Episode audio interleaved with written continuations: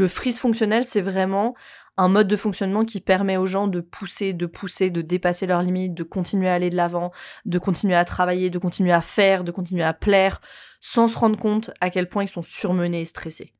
Parce qu'ils ont appris très très vite à se couper des sensations et des émotions.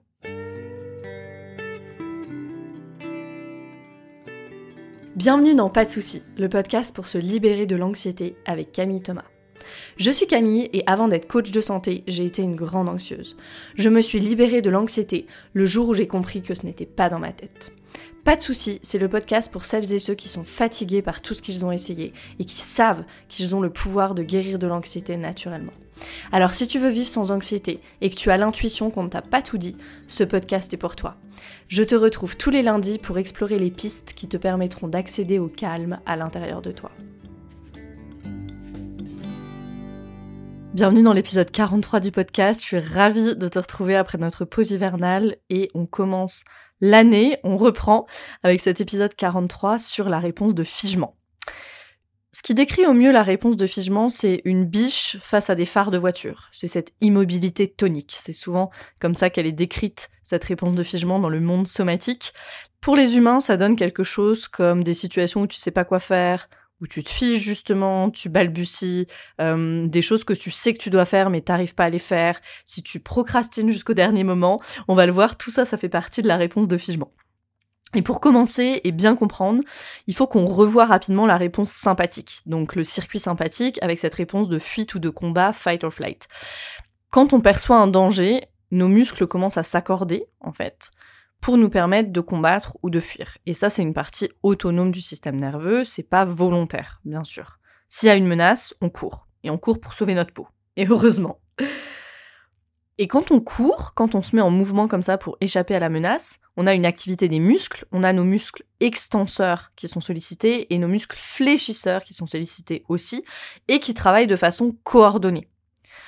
Petit point physio ici, les muscles extenseurs et fléchisseurs, c'est des muscles qu'on dit antagonistes, ok, donc qui n'ont pas la même fonction, qui ont des fonctions contraires en fait, dont les fonctions sont opposées, mais c'est des muscles qui fonctionnent conjointement pour réaliser un mouvement. Le truc, c'est que si on peut pas fuir ni combattre, on va aller dans cette réponse de freeze, de figement, et ces muscles qui travaillaient de façon coordonnée, ils travaillent maintenant l'un contre l'autre, ils fonctionnent l'un contre l'autre. Donc ça donne quoi? Ça donne des muscles qui sont verrouillés et qui sont complètement raides. Peut-être que tu te dis à l'écoute de ça, super, mais c'est pas très pratique ça, d'avoir des muscles verrouillés et de plus pouvoir bouger. Mais en fait, c'est une réponse de survie de notre système qui est brillante. Et j'espère que tu peux voir ça. C'est brillant parce qu'en fait, quand quelque chose est trop intense, notre système, il a littéralement la capacité de nous en couper pour que la douleur soit pas trop grande. Parce qu'on sent beaucoup moins dans cet état-là. Donc du point de vue évolutif, c'est très smart et c'est un cadeau même de la nature. Mais au quotidien, ça peut être super embêtant. Quand notre système, il nous coupe de la réalité dans des choses euh, peut-être qui sont pas quotidiennes, mais comme par exemple un examen, euh, une conversation qu'on doit avoir avec quelqu'un, quand on parle en public, quand on lance son business, dans toutes ces choses de la vie qui sont challengeantes peut-être, mais qu'on a envie d'accomplir et dont on a envie de profiter aussi. Et dans ces moments-là où notre système nous coupe de ça, c'est pas super pratique et c'est pas super évident. Et je veux préciser d'ailleurs ici qu'il peut y avoir beaucoup de honte autour de cette réponse de figement. Et aussi, la honte peut être tellement intense qu'elle déclenche le figement, parce que c'est une émotion qui est mortifiante, la honte. Mais je vais pas aller là-dedans aujourd'hui, pas dans cet épisode en tout cas.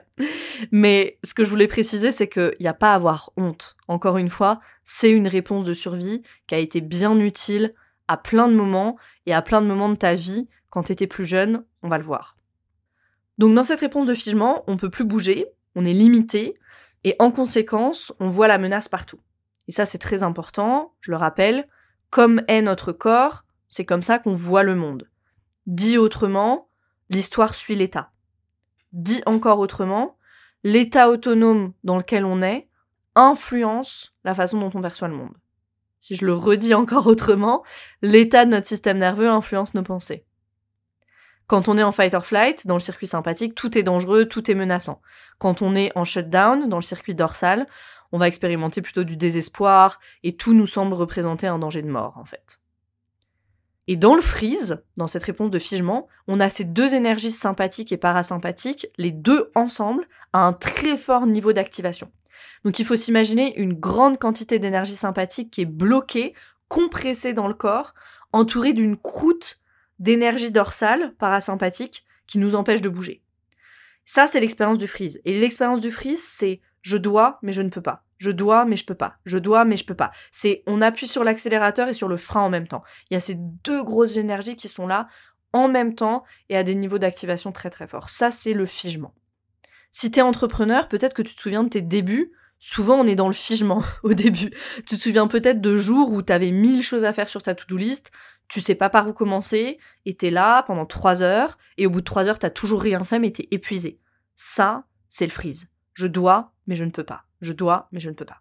Et on peut se sentir complètement coincé dans cet état-là. Et c'est pour ça que je parlais de la honte juste avant, parce que quand on a trois heures devant soi, qu'on sait qu'on doit faire quelque chose, mais que juste on n'y arrive pas parce qu'on est trop activé, il peut y avoir énormément de honte, il peut y avoir notre critique intérieure qui s'enclenche, donc ça c'est les moments où il faut vraiment euh, pouvoir et savoir travailler avec les parties de nous. Et ça c'est ce qu'on fait notamment dans mon programme Arise. Ça c'est l'expérience de la réponse de figement. Et crois-le ou non, il y a des personnes qui sont dans cette réponse de figement en permanence, qui vivent dans cette réponse de figement depuis des années. Et ça, c'est ce qu'on appelle le functional freeze en anglais, le freeze fonctionnel. Donc à quoi ça ressemble? On est dans cette réponse de figement, donc il y a beaucoup d'énergie à l'intérieur de nous. Souvent, c'est beaucoup de pensées dans la tête, tout va vite, vite, vite. Mais on a cette croûte de dorsale autour, donc en fait, on se ferme, on s'engourdit, on s'anesthésie, mais on reste fonctionnel. Ce terme, il est beaucoup utilisé dans le, monde de la guérison des traumas, dans le travail somatique, pour décrire justement cette anesthésie, cet engourdissement qu'une personne, elle peut vivre. C'est des personnes qui ont, du mal à savoir ce qu'elles ressentent, ont du mal à savoir ce qu'elles aiment, à savoir ce qu'elles veulent même. Souvent, quand c'est comme ça, c'est un signe de frise fonctionnelle. Mais ces personnes, elles continuent voilà, à faire partie de la société et même à réussir plutôt bien. En tout cas, en fonction de la définition qu'on donne au succès jusqu'à maintenant.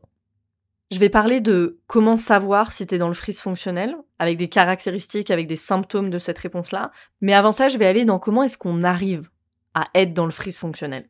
On est arrivé à cette réponse parce qu'à un moment donné, ou à de nombreux moments, en fait, dans notre vie, on s'est retrouvé dans des circonstances stressantes, alors souvent sans danger pour la vie, mais il n'en reste pas moi qui avait un stress pour notre système, qui ont entraîné l'activation de, ces réactions de survie, hein, de combat, de fuite, mais qu'on a dû vite supprimer ça et éteindre ça, éteindre ces réactions de combat et de fuite.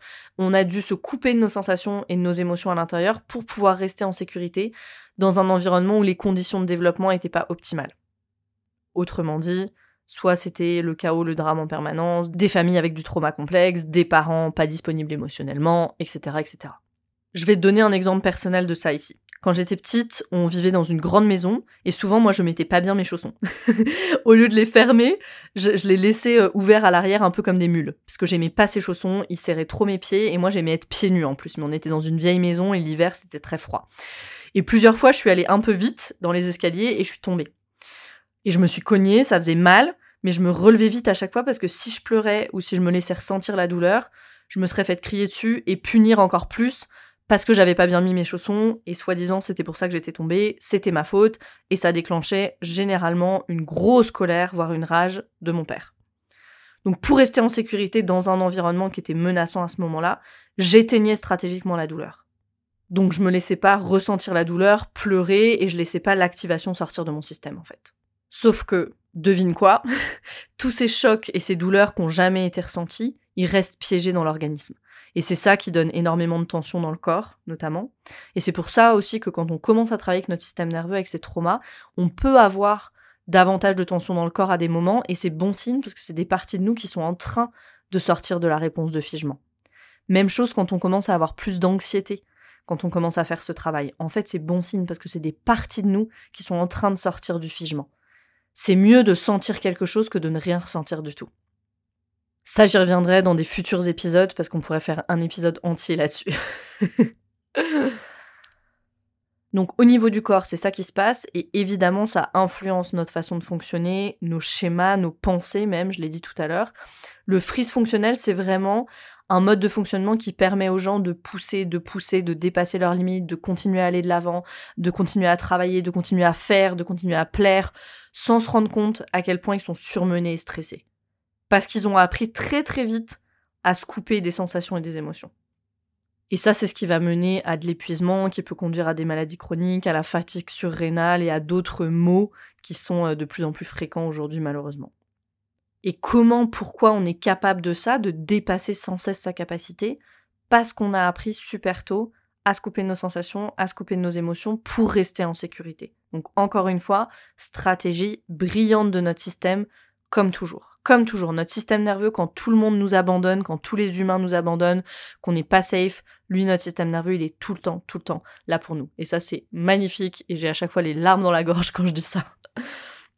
Donc pour illustrer cette évolution et ce qui se passe dans l'enfance qui peut mener à cette réponse de freeze, de figement, et pour que tu comprennes bien, je vais reprendre ici un exemple qu'utilise Irene Lyon, que j'aime bien, où elle décrit trois scénarios. Donc c'est un peu similaire à l'exemple des chaussons, mais ici l'exemple c'est celui d'un enfant qui tombe de son vélo et qui se fait mal sur le bitume, il s'égratigne. Ici il y a trois scénarios possibles. Scénario A, ça c'est le scénario comme ça devrait se passer. Je précise que le postulat ici, c'est que l'enfant n'est pas en danger de mort, ok? Il s'est juste éraflé, et égratigné. Donc dans ce cas-là, voilà ce qui serait le scénario idéal. Le parent, il vient vers l'enfant, il est là, mais il n'interfère pas avec les sensations, avec les émotions, avec les vagues émotionnelles hyper fortes, le nez qui coule, le un peu de sang sur la jambe, etc. Il n'interfère pas avec ça. Et ensuite, donc il laisse l'enfant ressentir tout ça. Et ensuite, quand l'enfant il s'oriente naturellement pour chercher le parent, parce qu'il va le faire, ça c'est dans notre physiologie de mammifère, une fois que la vague elle est passée, elle se dépose sur la rive, hein, donc l'enfant il va se réorienter naturellement et il va chercher le parent de ses yeux, ou l'adulte qui est là en tout cas dès que l'enfant il sent que l'activation est passée, il y a une orientation naturelle vers un adulte. Et à ce moment-là, quand l'enfant il regarde et qu'il cherche du regard, là le rôle de l'adulte c'est de faire ce dont l'enfant a besoin. S'il veut aller dans les bras, on le prend dans les bras. S'il pleure encore et encore plus, on laisse faire. Voilà, on, laisse vraiment faire ce qu'il a besoin de faire là maintenant. Et en faisant ça, qu'est-ce qu'on fait? On laisse l'activation arriver à une résolution et on permet à cette expérience hyper intense de sortir de son système. Et ensuite, une fois que c'est fait ça, là à ce moment-là, on peut réengager ce qu'on appelle le système d'engagement social, qui est l'état ventral, hein, l'état où on se sent en sécurité, ouvrir la communication. Alors Bien sûr, ça dépend de l'âge de l'enfant, mais voilà, et c'est là où il faut adapter un petit peu. On parle pas de la même façon à un enfant de 2, 6 ans ou 10 ans, mais voilà, ouvrir la communication, parler, euh, reconnaître ce qui s'est passé, et dire voilà, maintenant ça va, qu'est-ce qu'on a besoin de faire avec cette égratignure, etc., etc. Mais là, dans ce scénario-là, l'activation, elle a eu l'occasion de sortir du système. Maintenant, scénario B. Scénario B, dans ce scénario-là, avant même que l'enfant ait la chance de ressentir la douleur, la brûlure, la chute, le parent il attrape l'enfant, ce qui est déjà hyper désorientant parce que du coup il n'y a plus de place pour l'orientation naturelle. Et le parent lui dit tu vas bien, tu vas bien, tout va bien, tout va bien. Et l'activation elle est hyper forte chez le parent aussi. Parce que le parent il n'a pas travaillé lui-même avec ses propres activations et donc il n'a pas cette maturité naturelle qui fait qu'il pourrait être là et, vraiment euh, être le container de cette expérience en fait. Et c'est là où nous les adultes, notre rôle, c'est vraiment de devenir hyper mature émotionnellement pour pouvoir s'ancrer dans ces moments-là, contenir l'expérience avec sécurité sans interférer dans l'expérience. Vraiment, l'image, c'est de ne pas jeter encore plus d'huile sur le feu, quoi. Deux précisions importantes ici. On est tout à fait d'accord qu'il n'y a pas de mauvaise intention ici de la part du parent. Le parent dans ce scénario, en fait, il fait que répondre à sa propre peur. Donc ça, c'est la première précision. Qu'il n'y a pas de jugement de valeur ici, absolument pas. Et deuxième précision, on est d'accord que s'il y a une urgence, ça a du sens de faire ça. Là, on parle vraiment d'une situation où il n'y a aucun danger de mort, il n'y a pas de danger de blessure à long terme, etc. C'est juste une égratignure. Mais du coup, qu'est-ce qui se passe quand l'enfant, il ressent cette intensité chez le parent, il ressent cette panique du parent, dans, dans l'énergie du parent, dans ses émotions Qu'est-ce qu'il va faire l'enfant? Il va tout de suite essayer de gérer, en fait, de gérer sa propre expérience et de la changer, son expérience interne, pour que l'adulte qui est avec lui se calme, en fait, et pour que la physiologie de l'adulte redescende en termes d'activation. Parce que là, dans ce moment-là, le moyen le plus sûr pour l'enfant de faire baisser son activation à lui, c'est que l'activation de l'adulte redescende. Et c'est comme ça qu'on commence, qu'on commence, enfin que l'enfant commence à anesthésier ses sensations, ses émotions. Et ça, ce qu'il faut bien comprendre, c'est que c'est pas cognitif. Il y a aucun moment où l'enfant il dit, se dit, oh, il faut que je change mon expérience interne, etc. C'est vraiment une réponse naturelle, biologique de l'enfant pour l'empêcher de recevoir encore plus d'activation, parce que l'activation de la chute, elle est déjà trop pour son système. Donc s'il doit gérer en plus l'activation du parent, là, c'est beaucoup trop. Et donc qu'est-ce qu'il fait? Il s'en coupe de cette activation en espérant que la physiologie de l'adulte redescende. Encore une fois, absolument pas au niveau cognitif. Il n'y a aucune pensée qui est impliquée dans ce, processus. Donc ça, c'est le scénario B. Scénario C, dans le scénario C, il n'y a pas de bonnes intentions, mais il y a plutôt une mauvaise intention. On peut espérer que ça ce soit un scénario plus rare, mais on sait aussi qu'il se passe des choses, voilà, qui ne devraient pas se passer avec les enfants, mais elles se passent, donc il faut l'évoquer. Là, le scénario C, c'est celui de la honte toxique. Donc l'enfant tombe de son vélo et l'adulte va dire quelque chose comme euh, tu sais vraiment pas t'y prendre, relève-toi, euh, montre à tes frères ou à ta sœur que tu peux le faire, remonte sur le vélo, continue à pédaler, etc. etc. Donc l'enfant il expérimente la douleur, la chute, la brûlure, le sang, la peur, etc. Et tout ça, c'est tout de suite attaqué par des mots hyper durs, hyper violents, qui, dans leur essence, en fait, lui disent qu'il a raté, peut-être qu'il est un raté même, et qu'il aurait dû faire mieux. Et donc voilà notre enfant qui nage dans la honte, déjà première chose, et qui reçoit le message qui ferait mieux de changer ce qu'il ressent au risque de se mettre encore plus en danger. Ici, c'est à peu près le scénario du chausson. Hein. Et donc l'enfant, il supprime, il, met ses émotions en dépression, littéralement. Hein. il supprime et il réprime. Mettre ses émotions en dépression, c'est très parlant. Hein. Ça nous fait penser à quelque chose que beaucoup d'adultes vivent. Il supprime aussi ce besoin que quelqu'un le rassure, parce que après une chute, après une telle activation, c'est ça dont il aurait besoin. Il supprime le besoin d'être réconforté, que quelqu'un dise que ça va aller, que quelqu'un lui laisse avoir aussi cette activation, et puis après, une fois que c'est passé, lui dise voilà, tu vas bien, ça va aller, parce que un enfant qui est très très jeune, il sait même pas s'il va bien, s'il est revenu dans la sécurité ou pas. Puisque sa régulation, sa capacité d'autorégulation vient de la co-régulation avec l'adulte. Et ça, c'est le début d'un adulte qui n'a pas confiance dans l'environnement, pour qui le monde est dangereux, qui n'a pas confiance en lui, et qui va être dans un figement fonctionnel, dans le freeze fonctionnel. Parce que généralement, une situation comme ça, ça va pas nous emmener complètement en dorsale. On va pas se fermer complètement généralement parce qu'on est des êtres super résilients, nous les humains, et l'enfant il va trouver un moyen de continuer à se développer dans cet environnement même s'il est dangereux, même s'il n'est pas safe.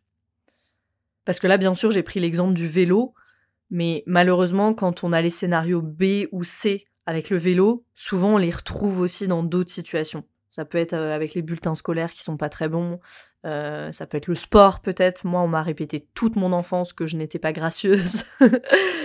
Donc il y avait beaucoup de honte autour du sport, autour des activités sportives pour moi je sais pas, un enfant qui écrit de la main gauche, ça c'est pas normal, ce genre de choses.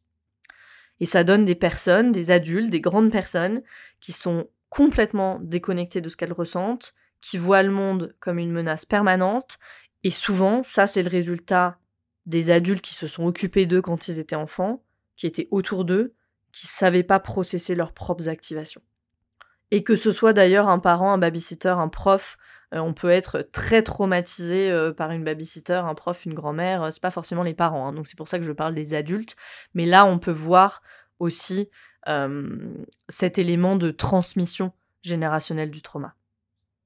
Donc maintenant, comment savoir si tu es dans la réponse de figement?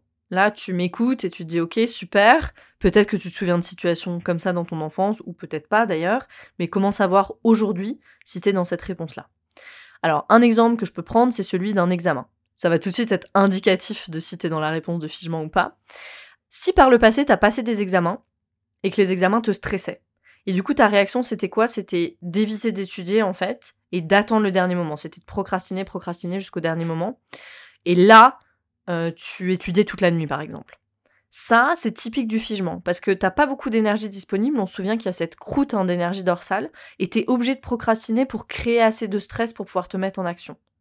Ça, c'est un exemple. Avant de continuer avec les autres caractéristiques symptômes, je vais faire la différence, je fais un petit aparté, et je fais la différence entre la réponse de figement, dans laquelle il y a à la fois de l'énergie sympathique et dorsale, je l'ai dit, et l'effondrement, où il y a que de l'énergie dorsale.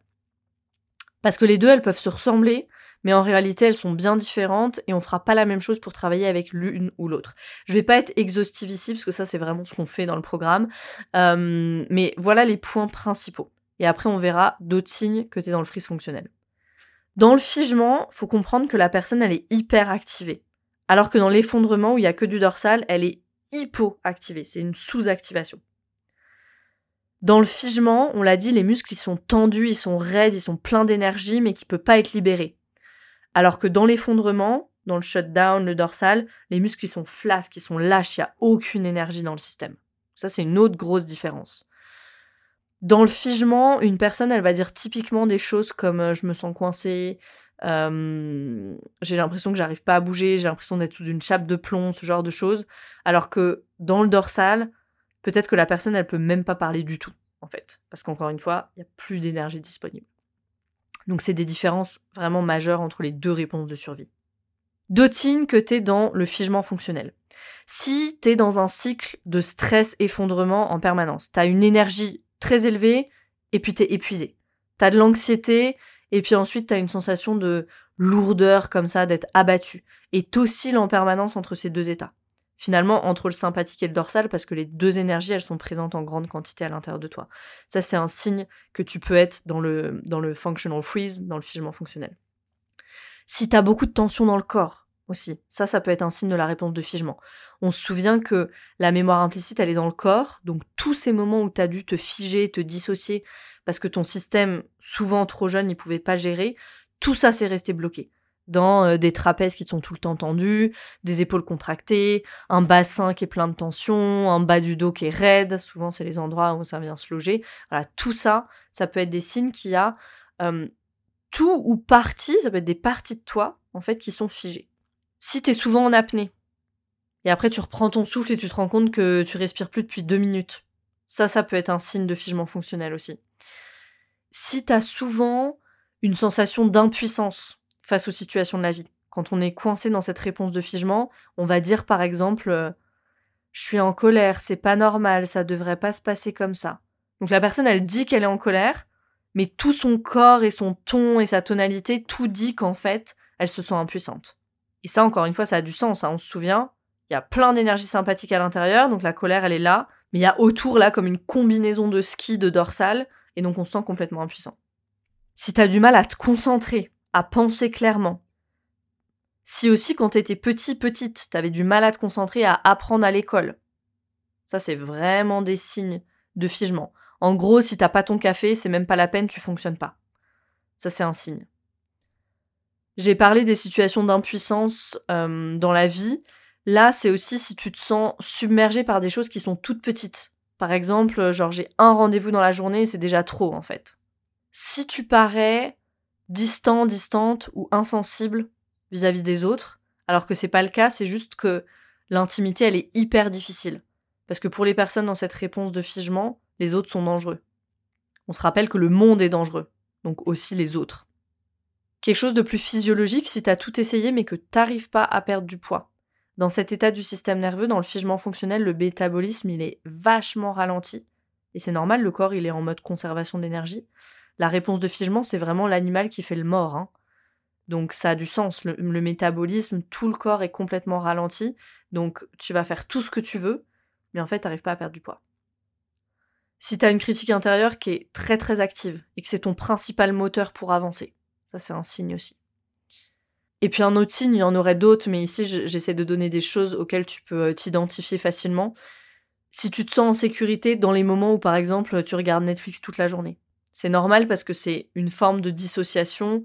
Et voilà, je suis pas trop dans le monde. Et encore une fois, il n'y a pas de jugement ici, hein, parce que le, monde est dangereux pour la personne qui est, dans cette réponse de figement. Donc voilà, tous les moments euh, devant un film, devant une série, ça va être agréable et c'est même synonyme de sécurité.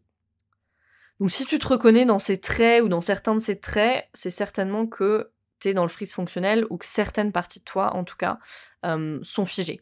Je l'ai dit tout à l'heure, les personnes qui sont dans cette réponse de frise fonctionnelle, malgré tout, elles continuent en fait à fonctionner. Elle porte bien son nom, cette réponse, donc elle continue à fonctionner. Comment est-ce qu'on continue à fonctionner quand on vit dans la réponse de figement?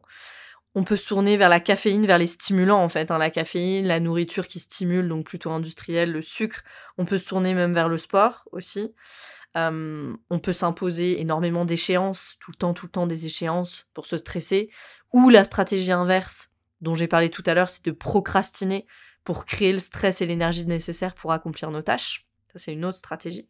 Mais voilà, il y a plein de moyens de contourner si on veut, ou en tout cas de continuer à fonctionner avec cette réponse de figement, mais on en paie le prix.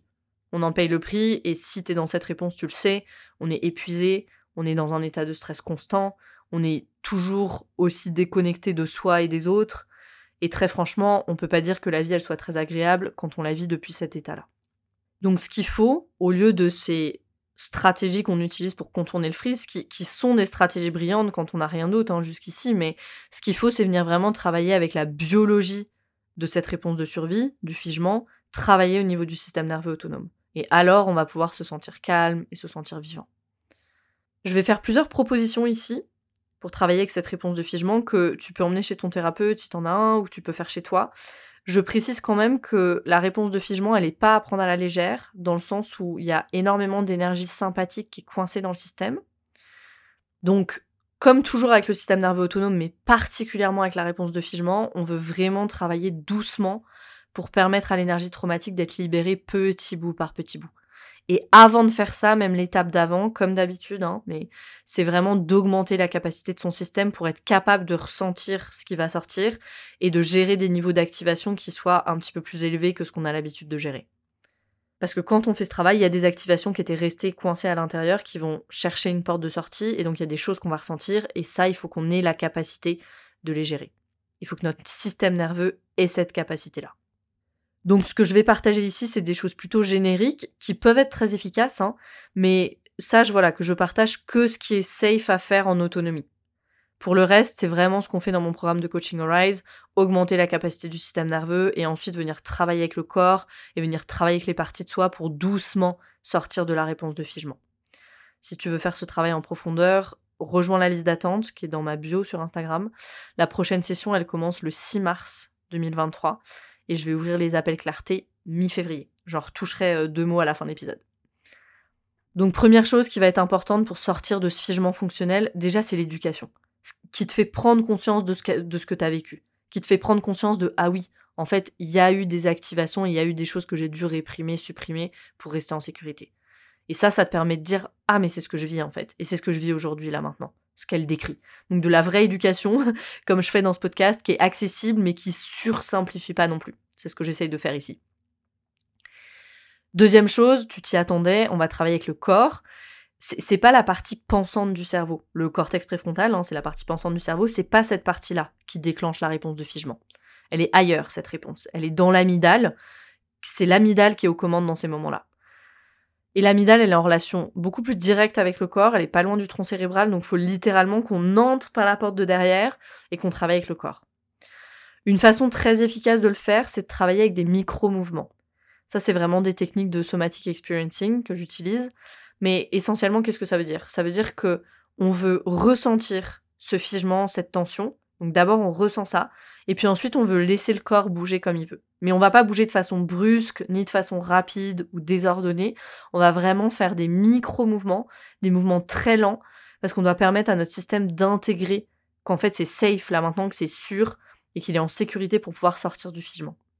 La troisième chose, je dirais, c'est vraiment de devenir un expert sur à quoi ça ressemble la réponse de figement pour toi, parce que je le répète souvent, mais chaque système est différent. Donc si tu sais à quoi ça ressemble pour toi, tu vas vraiment pouvoir devenir proactif, proactive et utiliser une palette de techniques qui va te permettre de revenir dans le moment présent. Parce que c'est ça, hein, dans le figement, souvent, on est très dissocié. Ça peut être des techniques d'ancrage, ça peut être euh, la technique de l'objet rouge, où tu vas chercher un objet rouge dans la pièce et tu vas faire ça euh, une fois, deux fois, trois fois, jusqu'à ce que tu sentes que ça y est, t'es revenu dans l'ici et maintenant.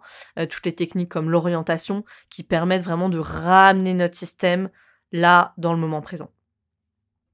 Donc de connaître cette réponse de figement pour toi, pas juste euh, une connaissance théorique de livre. Ça, on s'en fiche à la limite. C'est la première étape, mais c'est pas ce qui fait que tu vas guérir. Faire du sport. Alors ça c'est peut-être un peu surprenant, c'est pas le sport en soi qui fait sortir de la réponse de figement, c'est plus que le sport ça permet d'expérimenter en fait les cycles d'activation et de détente. Quand tu commences ta séance de sport, il y a de l'excitation, il y a de l'adrénaline qui est très similaire au fight or flight, hein, à cette réponse sympathique, et quand t'as fini, tu reviens au calme. Et un système nerveux sain, il doit être capable d'expérimenter ces cycles d'activation et de relaxation avec souplesse. Et donc du coup, le sport, en fait, c'est un bon vecteur, c'est un bon container, c'est une bonne façon de le faire en sécurité, ça, et d'expérimenter cette souplesse en étant en sécurité. Une note là-dessus, d'ailleurs, une petite expérience personnelle. Moi, avant, je détestais arriver euh, en sport au point où j'étais essoufflée, parce que je partais dans l'anxiété, en fait. Une fois qu'il était activé, mon système, il savait pas revenir parce que j'étais complètement dérégulée. J'avais aucune souplesse dans mon système nerveux. Donc ce que je raconte là, c'est pas juste de la théorie. je l'ai vraiment vécu avec le sport. Et si tu vis ou que tu as vécu ça aussi et que maintenant tu peux aller justement dans cette activation du sport et revenir au calme quand tu as fini ta séance, ça veut dire que ton système nerveux, il a, il a retrouvé de la souplesse et c'est magnifique ça. Vraiment, c'est magnifique. Au niveau du travail avec les parties nous, on va vraiment vouloir travailler avec notre critique intérieure là, sur, euh, dans cette réponse de figement. Et puis dans les relations sur ce sujet de le monde est dangereux et les autres sont dangereux, c'est voir comment est-ce que tu peux ramener de l'intimité en te sentant en sécurité. Alors je parle pas euh, d'intimité amoureuse ici, hein, juste de laisser quelqu'un s'approcher en fait, et de te laisser être vulnérable dans une relation.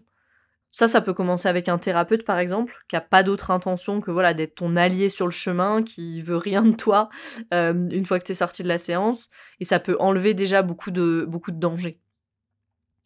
Et l'étape d'après, c'est peut-être d'investir un peu plus dans une relation amicale, par exemple, qui est vraiment sûre pour toi. Commence avec la relation avec laquelle tu te sens le plus à l'aise. Il faut vraiment y aller 5% par 5%. Donc voilà quelques éléments sur la réponse de figement et le figement fonctionnel, qui est cet état de figement dans lequel on est resté coincé et où on vit sa vie malgré tout, mais c'est pas une vie qui est très vibrante, souvent. Et souvent, il y a beaucoup de problèmes de santé aussi, parce qu'il y a un tas de conséquences physiologiques dans la réponse de figement. Il y a de nombreux mécanismes neuronaux, il y a les hormones du stress aussi qui sont disruptées, par exemple, et maintenant on connaît le lien indéniable entre euh, hormones du stress, dérégulation du système nerveux et maladies chroniques, entre autres les relations elles sont difficiles. On vit sa vie, mais c'est un peu comme si le mode zombie était activé. Et on se sent souvent déconnecté, on se sent souvent à côté de ses pompes, euh, à côté de la plaque, submergé par la moindre petite chose. Et le seul moyen d'avancer, c'est de soit de faire les choses au dernier moment, soit d'être tellement attaqué par notre critique intérieure qu'on finit par se mettre en mouvement. Donc si c'est toi, et si tu veux sortir du figement, l'éducation, la guidance et une pratique quotidienne, ça va vraiment être des éléments clés si tu prêt, prête à faire le travail en profondeur, rejoins la liste d'attente pour mon programme de coaching Arise. La prochaine session, je l'ai dit, elle commence le 6 mars 2023. C'est un programme qui dure 4 mois dans lequel il y a des séances de groupe et il y a des séances individuelles aussi.